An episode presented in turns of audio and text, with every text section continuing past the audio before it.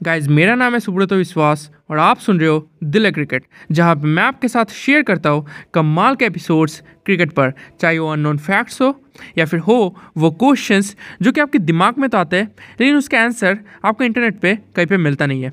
और अब वो एपिसोड जिसका आप इंतज़ार कर रहे हैं।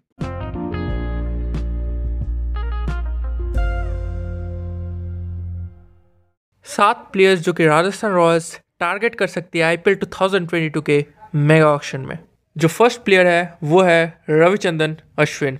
राजस्थान रॉयल्स की स्पिन डिपार्टमेंट हमेशा से ही कमज़ोर नज़र आई है और यही कमी रविचंदन अश्विन, जिनके पास एक्सपीरियंस है वेरिएशंस है और काफ़ी टैलेंट है, वो पूरी कर सकते हैं। जो दूसरा बैट्समैन है, वो है क्रिसलिन जी हाँ क्रिसलिन का performance as a opening batsman काफ़ी इम्प्रेसिव रहा है। साथ ही साथ उनके पास पावर हिटिंग एबिलिटी भी है, जो कि उन्हें अलग बनाती है और काफ़ी इम्पैक्टफुल बनाती है, जिसके कारण से राजस्थान रॉयल्स उन्हें खरीद सकती है इस मेगा ऑक्शन में। जो तीसरा प्लेयर है, वो है एडन मार्कम जी हाँ राजस्थान रॉयल्स का मिडिल ऑर्डर हमेशा से ही कमज़ोर रहा है, जहाँ पे सिर्फ़ संजू सैमसन ही कुछ काम करते हुए नज़र आए।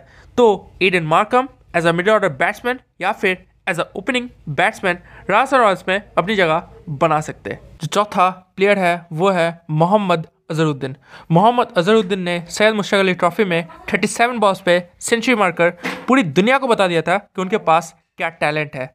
और इसी कारण से राजस्थान रॉयल्स इनके ऊपर नज़र जमाए रख सकती है। जो पांचवा प्लेयर है, वो है कायल जेमिसन राजस्थान रॉयल्स की फास्ट बॉलिंग डिपार्टमेंट हमेशा से ही अच्छी रही है और कायल जेमिसन के आने से ये डिपार्टमेंट और भी मज़बूत हो सकती है। साथ ही साथ जैमिसन एक ऑलराउंडर है। उन्हें बैटिंग भी आती है। तो डेफिनेटली ये राजस्थान रॉयल्स को हेल्प करेगी। जो सिक्स प्लेयर है, वो है शिमरन हेटमायर जी हाँ हेटमायर के पास पावर हिटिंग एबिलिटी है, जिसके कारण से वो राजस्थान रॉयल्स के लिए एज अ फिनिशर खेल सकते हैं। और जो सातवां और आखिरी प्लेयर है, वो है मोहम्मद शामी। राजस्थान रॉयल्स की फास्ट बॉलिंग डिपार्टमेंट जैसे कि मैंने कहा, अच्छी है। मोहम्मद शमी के पास एक्सपीरियंस है स्किल्स है टैलेंट है जो कि मोहम्मद शमी को इनवाइट कर सकती है राजस्थान रॉयल्स में।